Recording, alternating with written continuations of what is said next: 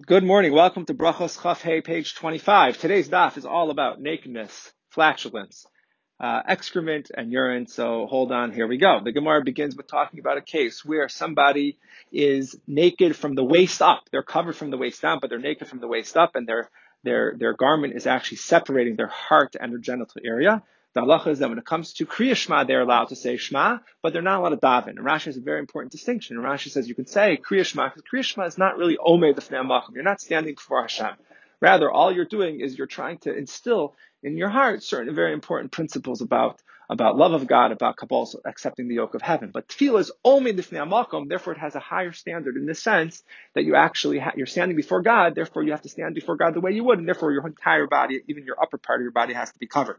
The Gemara goes on and talks about a case. Let's say you forgot that you were wearing tefillin and you went to the bathroom. Remember, in Talmudic times they wore the tefillin the whole day what you should do is you shouldn't try to, and now you're about to go, and you remember that you're tefillin, don't hold it in because the Gemara says it's very dangerous to, to hold it in if you really have to go. You could get sick. Rather, Gemara gets very graphic. It says you should, you can have the first discharge, then you run out, take off your tefillin, come back and, and continue, uh, defecating, uh, and finish, finish off. But, but wait at least the, the little, first little bit.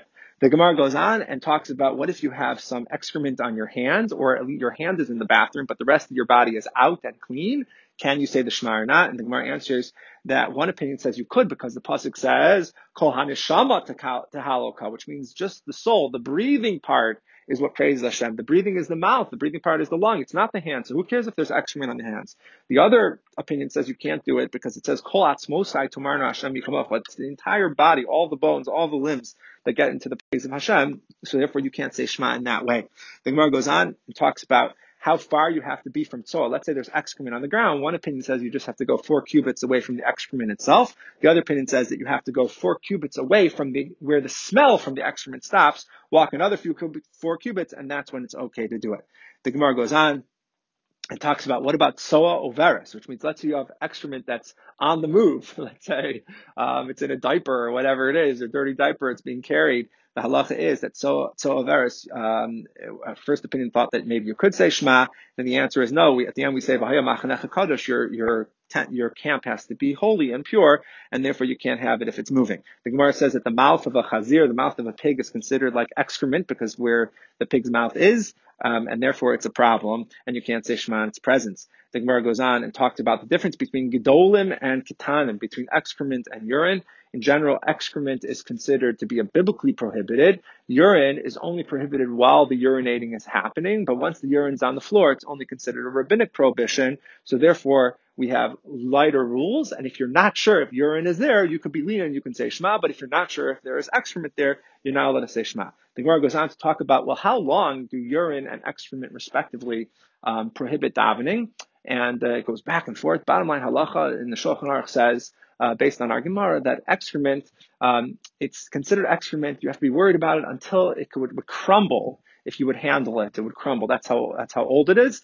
Um, and then you can say Kriya Shema in its presence. Like if you think about fertilizer on the field, at a certain point it would no longer be considered excrement, and you can say Shema there. And urine, at the end of the day, we say that it has to be that it's no longer moist on the ground uh, in order to be able to say uh, Shema. Uh, the Gemara continues. We're turning to the Amud Bays talks about a, a, case of someone is in the back, is in the mikvah, and all of a sudden it's time for the shema, and there's no time to get out and get dressed. All you do is, if it, there's a dirty floor, just kick up the dust, kick up the, the dirt from the ground, and it's kind of covering you. But if not, just like agitate the water, and that also might be good enough. The Gemara says that it's also a problem, not just with your hand, but any body part to be touching your genital area is a problem to say Shema, a concern that you might have your hand there, which will lead to Hirhurim, inappropriate thoughts. So other body parts are not allowed to be touching your uh, genital area as well. The Gemara goes on, talks about what if you have excrement that's in a glass container? You could say Shema because it's covered. What if you have nakedness? Let's say, let's say there's a naked person behind a, a glass window, and you're and you can see them, but you're not in their presence because they're behind a glass window. You still can't say Shema because the pasuk says, "Lo you're uh, You can't see. There's still going to be Hirhurim and actually interesting halachic discussions about nakedness on the TV if you're allowed to say Shema in its presence based on that Gemara. The Gemara goes on, interesting Gemara, challenging Gemara about uh, a naked, the naked body of a non-Jew, if that's considered nakedness. We Gemara thought that maybe it's not. Um, but the Gemara concluded based on uh, Noach, Noach is considered naked by his sons. They treated him respectfully, even though Noach was a non-Jew. The same halacha about not saying Shema in front of a naked Jew would apply to a naked uh, non uh, non-Jew.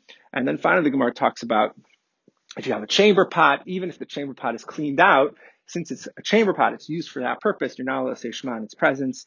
Uh, we will stop over here continue with our daf tomorrow. Tomorrow's daf is page 26, but that concludes page 25.